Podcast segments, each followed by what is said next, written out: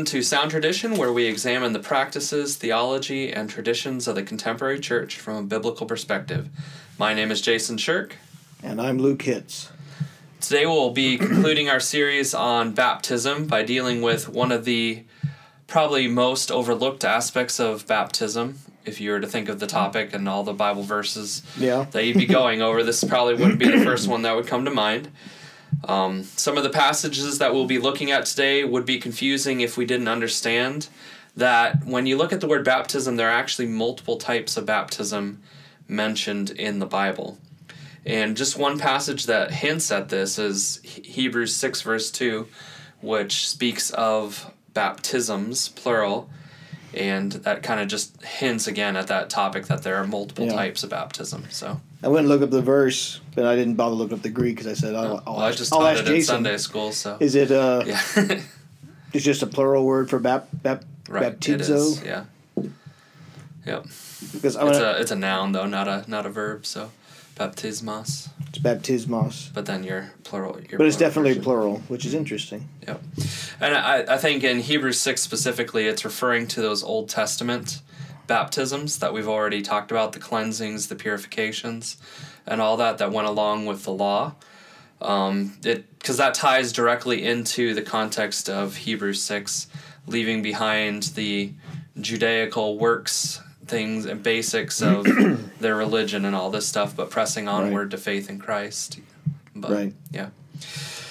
So, one uh, to begin with our discussion, I'd like to do a survey of the Bible's teaching on the baptism of the Spirit. Now, when you hear that term, the baptism of the Spirit, what do you think of, Luke? Uh, the first thing I think of with, with without thinking about this discussion, if you had asked me this before Mm-hmm. this topic, I would have thought of like Pentecostals or something, or Right. or the people who like they went to church to get baptized by the Spirit and start speaking in tongues or something like that. Yeah, normally that's what I think a lot of people would, would think of when they hear this baptism of the Yeah. Spirit. They think of speaking in the tongues or healing or some other Yeah, ecstatic, um, experiential gift of the Holy Spirit that comes on Yeah. you. And there are a lot of different various beliefs on the baptism of the Spirit. Um, classic, classic uh, theology would teach that a Christian receives the Holy Ghost at salvation, but there is also your charismatic teaching, which teaches that while we get part of the Holy Spirit at salvation, He can come on us anew over and over and over again. So this is kind of your uh, third wave theology and different groups like that. So. isn't there a group that teaches the uh, almost like a, a second filling of the Holy Spirit? Right, you have that in uh, at the turn of the century, especially um, 1700s, 1800s. You had groups that were teaching that there was a second blessing Second blessing. that that's yes the term. that you were to look forward to as a Christian. So it's kind of like in in the story of Pentecost, we we would traditionally say the disciples became Christians before Pentecost, but they were to wait until they were empowered by the Holy Ghost and He came on them and gave them a second blessing, basically. I got you. you know? So that that's kind of where that idea comes from. And that is derivative basically of a misunderstanding of the fact that the book of acts was a transitional period of time and things that happened during the book of acts didn't continue to happen in exactly the same way even by the end of the book of acts things were not happening Right. in the same way that they were in the beginning of the book of acts so yeah so the baptism of the spirit was first promised by John the Baptist in Mark 1, verse 8, which says, I indeed have baptized you with water, but he, speaking of Jesus, shall baptize you with the Holy Ghost. Okay, that's, that's our phrase right there. Baptize you with the Holy Ghost. And so it's being contrasted here with a physical water baptism. And remember, this is the word baptize. It's not a special word. You have to get this out of your head. This, this, it's not a it's not the church word we've made it today. It just means I immerse you with water, Mm-hmm. which was it was a tradition for them to do. So, but you he, meaning Jesus Christ, shall Will baptize you with- will immerse you with the Holy Ghost. Yeah. It wasn't a special. Oh, baptize. Religious word yeah Yeah. yeah yeah and i think uh, we kind of hinted at this a little bit, but the King Yeah. James translators kind of compromised in their choice of using this word. It was probably already being used, to be honest, but the Greek word literally, in and of itself, means to dip or to immerse. You know, and so to translate baptiz- baptize is not to choose not to take a theological position on how a person should be baptized, basically. So, but they and to in order to have a broad readership of their translation, they chose a word that wouldn't offend any group. Wouldn't, So, wouldn't cause any problems. yeah, I mean they themselves Yeah. probably practice sprinkling and stuff like that. So But most the- of them were Anglicans. But the people that would have been reading this account, when they saw that word, they weren't. They did not think of what we think of today as Mm-hmm. a necessarily a ritual, but what the word probably meant, which was immerse. Jesus will immerse you with the Holy Ghost. Right. Yeah. And I think it, the ritualistic side of things may have come into play by the very fact that John was baptizing them at that time as a ritual a sign of repentance. You know, and so there there was a little bit of that tie there, but Right. it still had this idea of being immersed with the Holy Ghost. So being the But Holy you- Ghost coming on you and filling you. So I guess. Do you think people in you know the first century did they, when they read this? I mean, I don't think they were thinking what we were thinking. Obviously, because we live now two thousand years later. right, we formalized it and structuralized the the idea, but, But when they read Mark's account, they probably did not think of what we would, would jump to, at least what I would have jumped to as a young man reading Mm-hmm. this. It's like, oh, baptism, that, that special word baptism. They probably would have said, hey, this is. yeah, immersed. They, they yeah, got, they in understood exactly what he meant. Yep. Yeah. And then uh, after John the Baptist, we also have Jesus promising the disciples before his ascension that they would be baptized with the Holy Ghost in Acts 1, verse 5, which says, For John truly baptized with water, but ye shall be baptized with the Holy Ghost not many days hence. And he was speaking of the day of Pentecost, basically. So, yeah.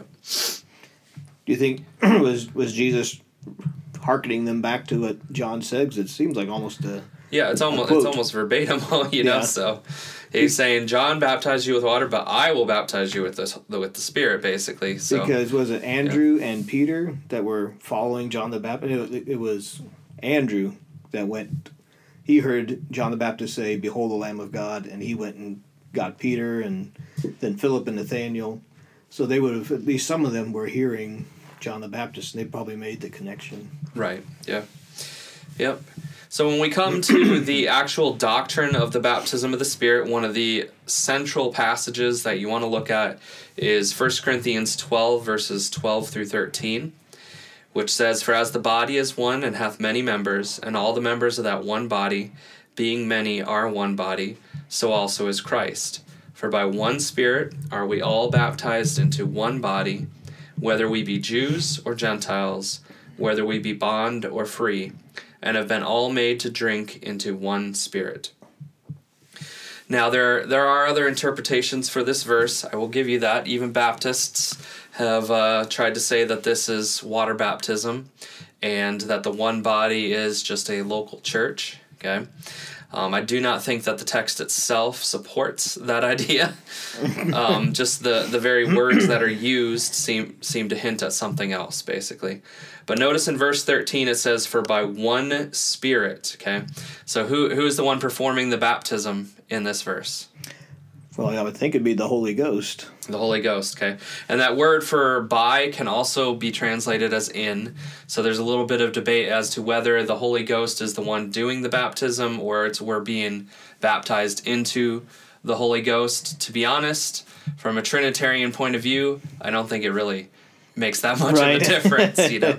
So Well, you do have the phrase, you know, when we baptize, what do we say? In the name of the Father and the Son and the Holy Ghost, which comes from the Great Commission. Am I thinking right? Am I confused? baptize them in the name of the yeah. Yeah, it comes from the Great Commission. Yep. So uh, are they pulling that over into this and saying, you know, just like they said in the Great Commission, we are baptized in the Spirit? Yeah, kind of. It's just the the Greek preposition for by and in, in are the exact same. So you just have to look at their usage and how is, is it being used in an instrumental sense or what we would call a locative sense or a location type Right. of type of idea. I'm just saying they might choose yeah. to say in instead of by Mm-hmm. for that reason, saying, hey, this is all the same thing as Yeah. it's how we baptize them in the name Yeah. of the Holy Spirit, not Yep. the Holy Spirit doing it. Yeah, one way or the other, that phrase alone right there is setting the foundation for this being something other than water baptism. Because it's either in the Spirit that we're being baptized or it's by, the, Spirit, Yeah. that we're being baptized, you know? So it's for by one Spirit are we all baptized into one body. And I think there's a key f- word in this phrase that says we are all baptized into one body. Because you have you have this idea that believers get saved, but then you they also need to be baptized by the Holy Ghost later on. That second That second second blessing. blessing theology that Luke was talking about. And so there could be believers that haven't experienced the fullness of the Holy Spirit by being baptized by the Spirit. And this verse clearly states that every Christian has been baptized by the Spirit into that one body. So we, we all have this Spirit baptism, basically. well, that the next part there, all baptized into one body. Right? I think that knowing what that means will affect the first part of the phrase. Right. Yep. And again, like I said, some some churches believe that that one body is the local church. You know, Right. that they they would say this teaching is just that Jews and Gentiles are joined together in a fellowship of believers by being baptized into one local church. And so to them, baptism is how you join a church as well. You know. Yeah. So and and we we've known pastors who've who've taken this position, but uh, again, I don't believe that it is water baptism, and I think it's important to notice it says into one body, which harkens to a passage in Ephesians four, verse number five, which says, and this is a continuation of a thought, but it says one Lord, one faith, one baptism. Okay. So the one baptism in Ephesians 4, verse 5, is singular in the same way that Lord is singular and faith is singular. You know, so it's not I'm baptized into this church and then I get baptized into this church and then I get baptized into this church, you know. Right. So The only way it would be singular is if you had a, a universal church and we're all baptized into the same church, one baptism. right. But I don't know that. And that, would be a discussion we could have at another podcast as well. That doesn't seem to be Yeah. going along with the Corinthians passage It says we're. I don't know. We're kind of. We're kind of. I'm kind of thinking about two different Right. theologies at the same time in my head, Mhm. depending on which one you're trying to argue. Yeah. But if the the Corinthians passage is we're, be- we're all baptized by the Spirit into the universal church, hmm which is what I think you and I is position we take. Right. But if you're going to take the other side and say no, this is t- Corinthians talking about one baptism into the local by water into Mm-hmm. the local church, then what would they say about Ephesians four or five? One Lord, one faith, one baptism. I guess they'd say it's also Yeah. water And I, baptism. I think it has a dual application as far as your local universal church idea that you're kind of hinting at in, in this sense. I can have fellowship with the believers I am called to be part of a physical body of Christ, a physical church with, because of the fact that we are both part of that universal church. Right. So it's kind of this universal church idea. We're all unified. We're baptized by the Holy Spirit into that universal church. So therefore, I should be able to get along with a Jew or a Gentile in my local assembly as well. Right. You know, because the practical output put of 1 Corinthians 12 is we are to rejoice with those who rejoice. We are to weep with those who weep. Mm-hmm. And I think sometimes we limit, we can try to limit it to a local church only application, but honestly, shouldn't shouldn't a Christian feel something for the suffering of other Christians around the world that they don't necessarily go to church with? I would hope so. Yeah, you know. So, and and I think we ultimately we still have an obligation to edify other believers in Christ. You know, the, these are the things that First Corinthians twelve teaches us to do, right? Right. So it's uh I guess uh, just to make one more comment and set it aside because we don't have time to talk about the the whole topic of one uh, one church, universal, and the local church. Suffice it to say, Jason and I are on the side of we believe there is a local church, but there's also a universal church of all Christians who are all the body of Christ. But whichever side you take affects your interpretation of this passage. I Right, think. it does. Yeah. Yep. Yep. And again, that would I like I said, I, I believe though that just the very fact that it says for by one spirit is limiting this to a spirit baptism. Yeah, I mean, the, sort, the so- rest of the passage in, in Corinthians 12 here. Uh, For by one Spirit are we all baptized into one body, whether we be Jews or Gentiles, whether we be bond or free. And what does it say? And have been all made to drink into one Spirit. Right. I mean, unless you're going to say that is separate from the baptism, we're all baptized in the local body by water, but then we're all made to drink into one Spirit. Into the universal spirit. Into- yes. yeah, that we all share. I mean, there's Yeah. definitely the Yeah. universal aspect of the Spirit. Yep.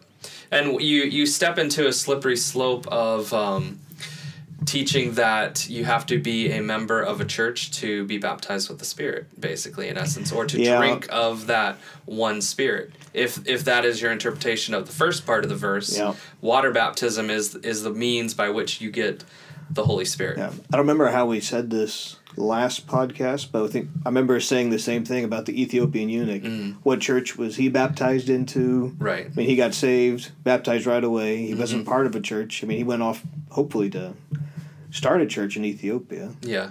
but you know, he was. I mean, you could say, okay, it was transition time. There was no church yet, but once there was a church, he should he should have been baptized into membership. I don't know. I, Yep. I got some thoughts that I want to bring up at later, but uh, I'm not going to bring them up on the podcast tonight. But uh, yeah, so, so this will be one for later. Yes, we'll, yeah. we'll, we'll get into this another time. Yeah.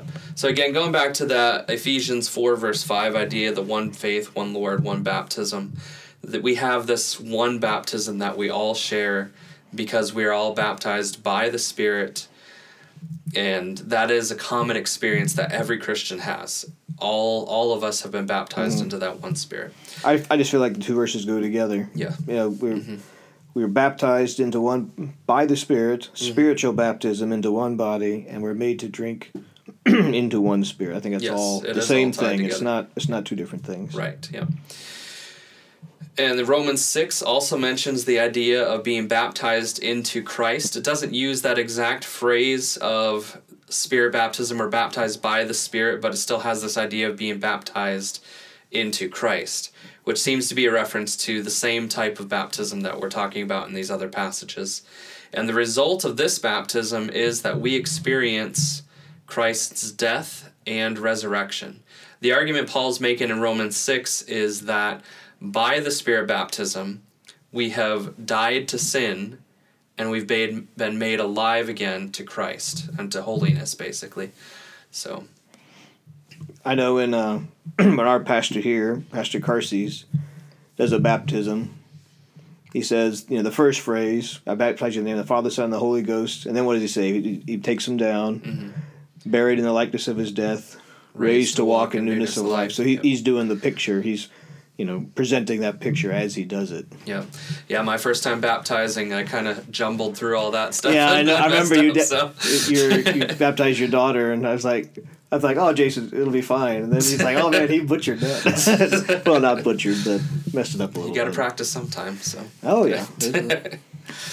Yeah, and so now some of the passages that have been brought up trying to prove that baptism is necessary for salvation are also passages that seem to refer to this spirit baptism. One of those passages is Titus 3 4 through 8, which refers to the washing of regeneration, which some have taken to mean baptism because it talks about washing. Okay. It would make more sense to understand this phrase to be the washing that being saved does to us than it would the washing that baptism does. Because it says here the washing of what? Regeneration. Regeneration. Okay. So this is the salvation experience. It washes us, it makes us clean. And again, that occurs how? By the baptism of the Holy Spirit. So, Right. Yep. We get saved. The Holy Ghost comes in. The, the blood of Christ cleanses us, washes us. Mm-hmm. That is the washing, yep. and not not the water. And it to reinforce that, the very next phrase talks about the renewing of the Holy Ghost as well. You know, so this this experience is spiritual. It is not a physical water baptism that we are experiencing. So So the wa- and in the context of Titus 3, that washing, the washing of regeneration is meant to produce what? It's meant to produce good works as verse number 7 talks about. Right. And so we've talked about in previous podcasts how we're not saved by good works. Okay, but we are saved unto good works, as Ephesians 2 8 through 10 talks about. Pastor just preached on this actually this past Sunday. If you want to check out his podcast at Harvest Hills Baptist Church, Does he know he has a podcast? he knows. I told him. So I'm the one who publishes it for him. So, okay. it's just it's his messages. Yeah, it's his messages. I just know if, I don't know if he would say that to anybody. Listen to my listen to my podcast. yep. But he, he preached on this idea that, yes, works don't save us, but salvation pr- should produce good works in our lives. You know, and that's the same teaching that is taught in Titus 3 4 through 8. We are washed by the regeneration and the renewing of the Holy Ghost in order that we can walk a lifestyle that God wants us to walk in good works. So. Then the next passage that we're going to look at is Galatians 3, verse 27, which says, For as many of you as have been baptized into Christ have put on Christ. Again, this is another one of those ones that doesn't say spirit baptism or baptiz- baptized by the Spirit, but it's talking about being baptized into Christ. And it's the spiritual process of having put on Christ as well. So if it was water baptism, how is it that you are putting on Christ in that in that water baptism? It wouldn't be by the baptism, other Yeah. than just if you Yeah. believe that it was part of salvation. Right. But But it'd be it, it's a spiritual thing that is going on here. I think there's there's nothing in this passage to indicate one way or the other whether Right. baptism saved you or not. I Right. think you're pre preconditioned. Or, yes, but I but you have to be preconditioned by the context. Right. which is the rest of the book of Galatians, which brings us into Galatians 1, verse 7, where Paul says, I marvel that ye are so soon removed from him that called you into the grace of Christ unto another gospel. And the gospel specifically that they were enticed by, it was a gospel that added works to their faith. Chapter 3, Paul asks, This only would I learn of you. Received ye the Spirit by the works of the law? or by the hearing of faith. And we, we've we've talked about this passage as well that says that the man who is justified by the law he is fallen short of the grace of God. He's um, fallen away from the grace of God, basically, and I'm totally paraphrasing here. so, but this idea that justification does not occur by keeping the legal requirements of the law, but is accomplished by faith in Jesus Christ. And again, so it's this idea that our our salvation isn't a by a water baptism again. Right. And it's talking about here being baptized into Christ to put on Christ. This baptism makes more sense to refer to that spiritual baptism where we're baptized into the body of Christ. So what, what we're really saying is that the baptism of the Holy Ghost is really equivalent to salvation. You're you're Mm-hmm. saved. The Holy Ghost comes into you. It's not a second blessing. right. You know, it's it's just you get saved and you receive the Holy Ghost. That, that's that's what Paul. Yeah, what- I would at least say it is a immediate benefit of salvation. Right. I wouldn't say necessarily it is the same thing. Right. It's not. It's not salvation. Yes, but it's yeah. like it just happens at the same time. It's. Right. Yeah. Not some. It's kind of like the idea of I become adopted in Christ at salvation. Mm-hmm. There's- I, well, there's a lot I of things receive that an happen. inheritance at salvation. There's a lot of things that happen at salvation. Yes, a lot. I think Dr. Childs at Ambassador Baptist College, he had a list of like some 37 things that We had to memorize it. happened. we? Yeah, we I did. I don't remember a single one of them anymore now. So Well, three. I could loosely come up with some. We, yeah, we just so. pulled some out of our hat. Yep.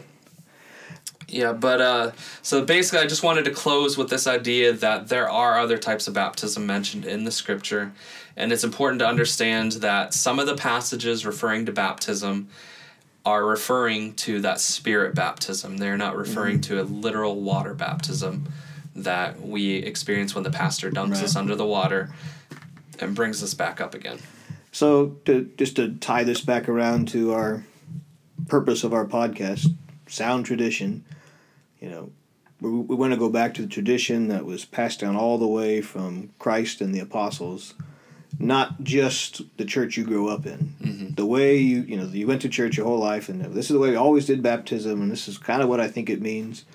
You got to go back a little further than that, you know, to, to get you know the traditions can be skewed over time. Go if you haven't listened to our first podcast, listen to that. We we talk about all that. Yeah, and when you talk about traditions dealing with baptism, we could go into all kinds of things like who can baptized or Yeah. where we should be baptized. I was gonna 'cause ask. Those, those are uh, we got we got a few minutes here. We could talk a little bit about that. I had one one question because uh, you you brought you mentioned this earlier.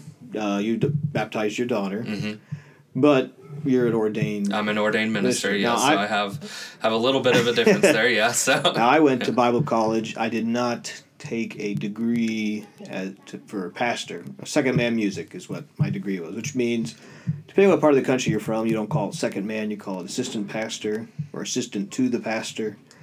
Same thing. Just uh, I, Bible was my major. Everybody's major was Bible. Mhm. You took some different classes And you had a depending on your minor because your your minor was basically your major hmm kind of different. That's how ambassador did it. Yeah. So my major was Bible, but my minor was music, which was to be applied to being a pastor's assistant, helping with music in the church. But uh, I've never been ordained. So the question would be, could I baptize my children? Yep. And and yeah, that is something I've thought about and I don't think a lot of pastors would probably like my my answer to it. but I personally believe that if the great commission is required of every believer, then so is the responsibility to baptize.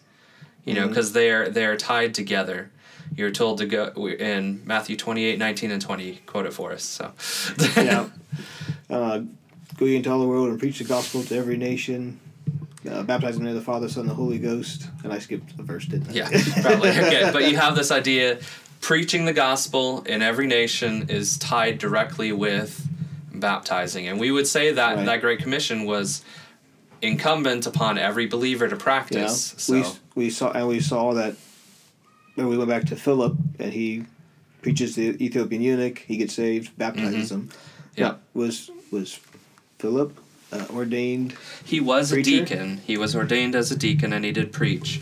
But um, but that's not the same. We don't we don't he's not a pastor. we don't put the yeah, so- deacons in the same class Right. today as pastors. Yeah.